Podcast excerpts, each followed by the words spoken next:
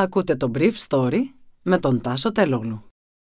Χορηγός του Brief Story είναι το Avra Carbo. Avra Carbo, το ανθρακούχο φυσικό μεταλλικό νερό για να απογειώσεις κάθε στιγμή. Καλημέρα σας. Σήμερα είναι 5η 24 Μαρτίου 2022 και θα ήθελα να μοιραστώ μαζί σας αυτά τα θέματα που μου έκανε εντύπωση. Πλημμυρίζει η Ουκρανία από νέες παρτίδες όπλων από τη Δύση. Και η Σουηδία συνεχίζει να εγκαταλείπει την παραδοσιακή της ουδετερότητα στην χορήγηση όπλων σε εμπόλεμες περιοχές. Οπισθοχώρησε το Ρώσο στο Κίεβο, μικρά κέρδη του στο Ντομπά και στη Μαριούπολη. Πούτιν θα πληρώνεται με ρούβλια το αέριο Ευρώπη. Πρέπει να αλλάξει τα συμβόλαια. Μητσοτάκης, 90% φορολογία στα ουρανοκοτέβατα κέρδη των ενεργειακών παρόχων. Η Σουηδία ανακοίνωσε χθες ότι συνεχίζει να εγκαταλείπει την παραδοσιακή πολιτική της να μην χορηγεί όπλα σε εμπόλεμες περιοχές, στέλνοντας άλλα 5.000 αντιαρματικά όπλα στην Ουκρανία πλάι στα 5.000 που είχε στείλει με την έναρξη του πολέμου. Σήμερα ο Ζελένσκι μιλάει στο Σουηδικό Κοινοβούλιο. Ταυτόχρονα το πρώτο μέρος της Αμερικανικής βοήθειας των συνολικά 800 εκατομμυρίων δολαρίων που είχε ανακοινωθεί πριν από μερικές μέρες από τον πρόεδρο Biden βρίσκεται ήδη καθοδόν προς την Ουκρανία. Και η Γερμανία, μετά από πολλές διαμαρτυρίες των Ουκρανών, ανακοίνωσε χθες δια της Υπουργού των Εξωτερικών ότι στέλνει 2.000 μπαζούκα στην Ουκρανία. Μια σχετική απόφαση προωθήθηκε για έγκριση στο Συμβούλιο Εθνικής Ασφαλείας της χώρας από τον Υπουργό Αμήνης Κριστίνε Λάμπρεχτ. Την ίδια ώρα, Ουκρανικές στρατιωτικές πηγές αλλά και ο Δήμαρχος Κιέβου Κλίτσκο ανακοίνωναν χθες το απόγευμα ότι οι ρωσικές δυνάμεις υποχωρούν στο Ιρπίν προς τα βόρεια και το Μακάριφ δυτικά, κάπου 50 χιλιόμετρα μακριά από την Ουκρανική πρωτεύουσα. Οι Ρώσοι, σύμφωνα με πηγή του Αμερικανικού Πενταγώνου, σκάβουν οχυρές αμυντικές θέσεις στις περιοχές αυτές. Οι ρωσικές δυνάμεις και οι σύμμαχοί τους στον Ντομπάς είχαν χθες μικρά εδαφικά κέρδη και το ίδιο συνέβη και στην πόλη της Μαριούπολης όπου οι μάχες συνεχίζονται με αμύωτη σφοδρότητα. Ο Ρώσος πρόεδρος Βλαντιμίρ Πούτιν κάλεσε χθες τις ρωσικές κρατικές εταιρείες να επιβάλλουν προσωρινά πληρωμές σε ρούβλι στις λεγόμενες εχθρικές χώρες, δηλαδή στις χώρες που έχουν επιβάλει κυρώσεις στη Ρωσία. Αυτό πρακτικά σημαίνει ότι η αγοροπολισία ενεργειακών προϊόντων όπως πετρελαίου και φυσικού αερίου θα πρέπει να γίνεται σε ρούβλι. Η Γερμανία και η Ιταλία αντέδρασαν λέγοντας ότι μια τέτοια επέτηση ισοδυναμεί με πρόσκληση για αναδιαπραγμάτευση των συμβολέων που έχουν τιμολογηθεί σε ευρώ και το ίδιο μου είπε και στέλεχος της ελληνικής κυβέρνησης αλλά και πηγές της αγοράς ενέργειας.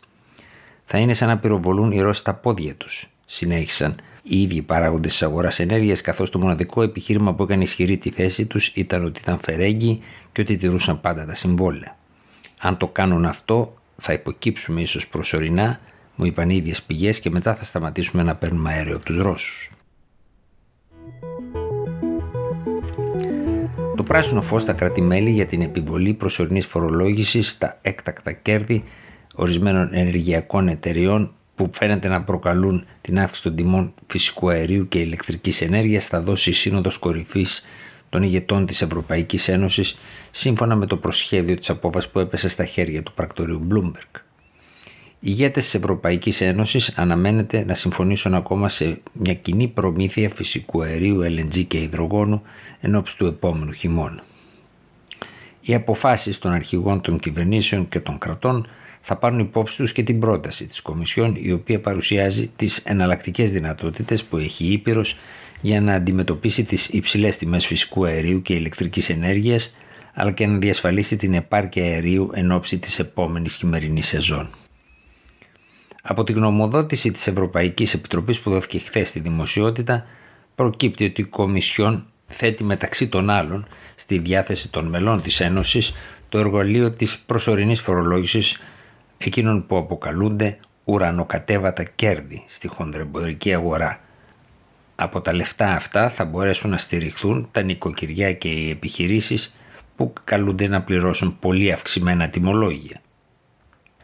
Η ίδια πρόταση της Επιτροπής πάντως δεν θεωρεί εφαρμόσιμη την απόφαση για εφαρμογή πλαφών στη χονδρική αγορά ηλεκτρικής ενέργειας και στην αγορά φυσικού αερίου, μια πρόταση που είχε κάνει ο Πρωθυπουργός Κυριάκος Μητσοτάκης. Η πρόταση της Επιτροπής δίνει τη δυνατότητα στα κράτη-μέλη να επιβάλλουν πλαφόν και στη λιανική τιμή, μέτρο όμως που έχει ισχυρό δημοσιονομικό αποτύπωμα, αφού θα πρέπει οι κυβερνήσεις που θα προχωρήσουν στη θέσπιση αυτού του μέτρου να αποζημιώσουν αντίστοιχα τους προμηθευτές, οι οποίες σε πολλές περιπτώσεις μπορεί να εισπράττουν λιγότερο από το κόστος τους. Χθες, ο Πρωθυπουργός Κυριάκος Μητσοτάκης, μιλώντας στη Βουλή, είπε πως οι εταιρείες έχουν υποχρέωση να καταθέσουν ένα μερίδιο από τα κέρδη που έχουν αποσπάσει συγκυριακά από την αγορά για την άρση της αναταραχής. Με απλά λόγια, πρέπει να πληρώσουν και οι εταιρείες το αυξημένο κόστος του ρεύματος και φυσικού αερίου. Έχω ήδη δώσει εντολή στη ρυθμιστική αρχή ενέργειας να αρχίσει να αναλύει τα στοιχεία όλων των εταιριών της αγοράς ενέργειας και με βάση το πόρισμά της θα κινηθεί η κυβέρνηση, είπε ο Πρωθυπουργός. Ένα είναι σίγουρο. Εκεί που θα εντοπιστούν υπερκέρδη, οι εταιρείες θα κληθούν να συνεισφέρουν εκεί που είχαν απώλειες οι πολίτες, ξεκαθάρισε.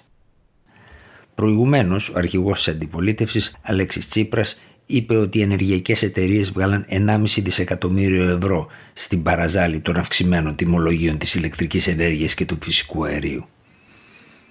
Σύμφωνα με πληροφορίες μου, η Ρυθμιστική Αρχή Ενέργειας θα δώσει σήμερα ένα περίγραμμα του τρόπου με τον οποίο θα φορολογηθούν οι εταιρείες. Οι φόροι θα αφορούν το λιγνίτη, το φυσικό αέριο, τα νερά και ένα μέρος των ανανεώσιμων πηγών ενέργειας που δεν έχουν σταθερή αποζημίωση από το κράτος, αλλά μπαίνουν και αυτά στον κουβά των τιμών της χονδρεμπορικής. Ήταν το Brief Story για σήμερα 5η 24 Μαρτίου 2022.